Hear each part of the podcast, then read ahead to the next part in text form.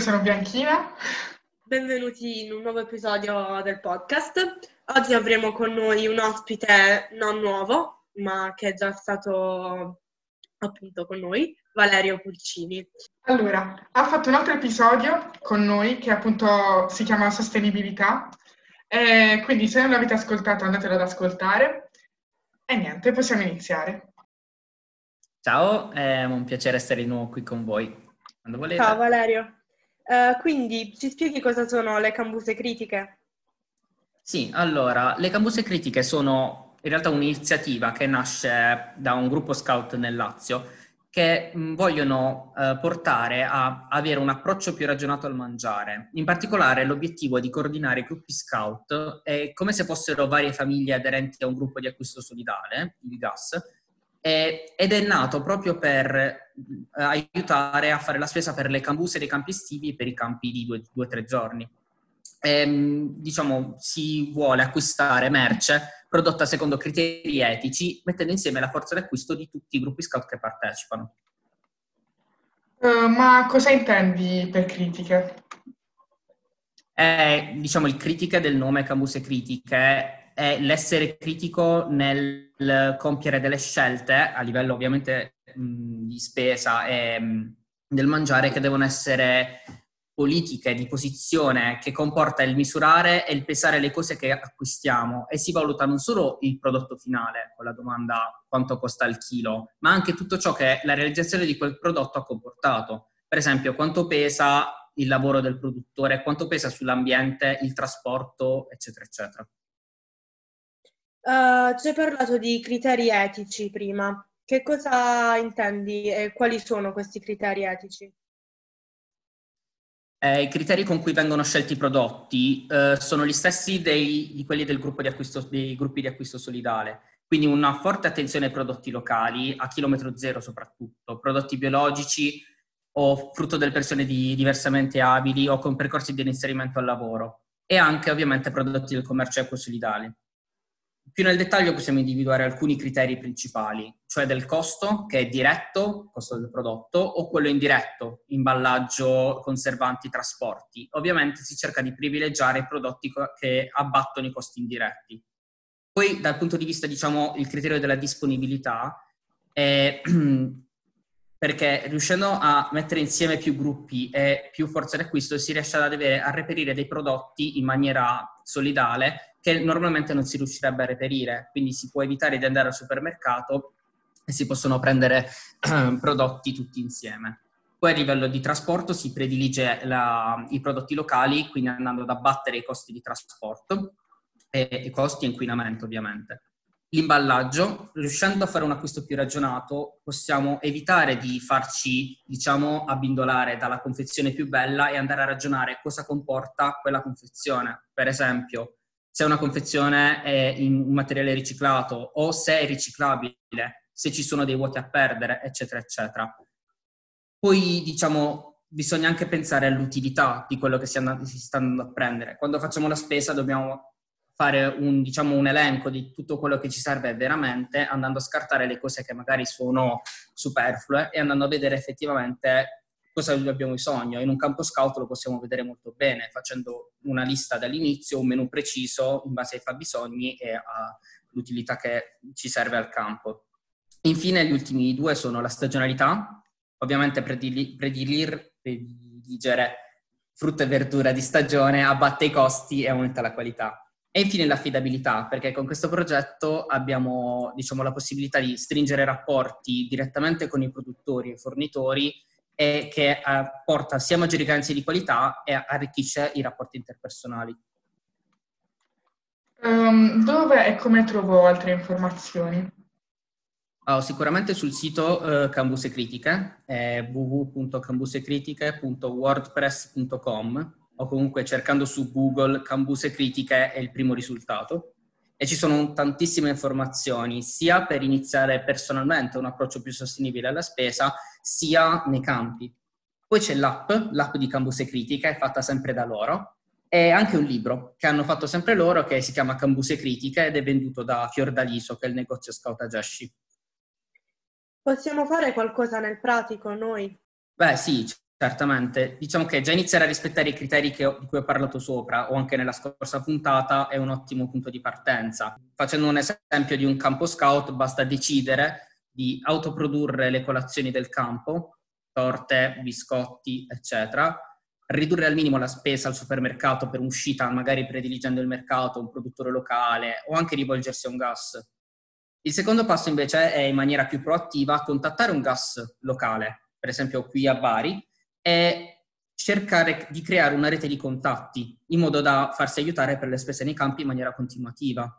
E infine, diciamo, lo step più, diciamo, un po' più complicato, ma molto anche bello da, da, provare a fare, è di provare a creare un gruppo locale di camuse critiche. Al momento in Puglia non esiste un gruppo, però si può, si può, si può iniziare a pensare di farlo.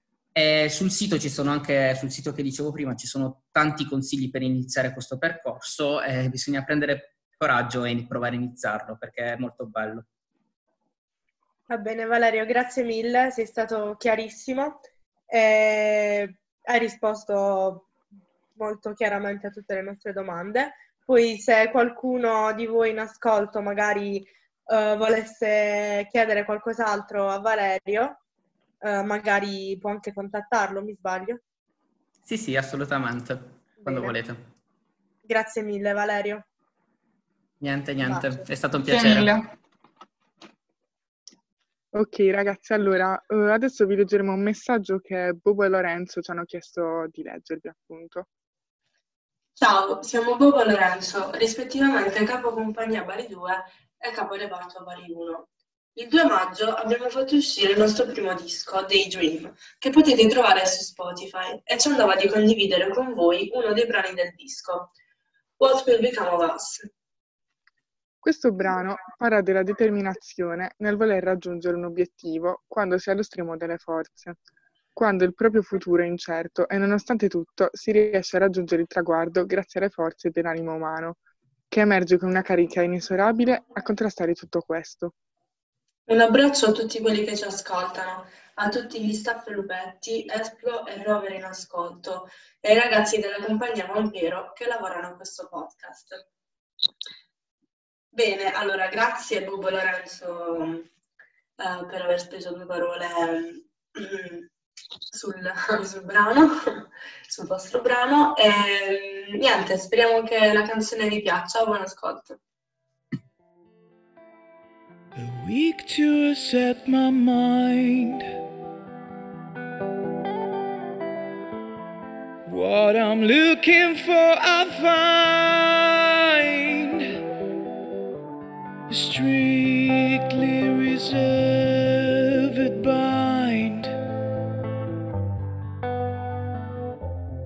of a strictly reserved.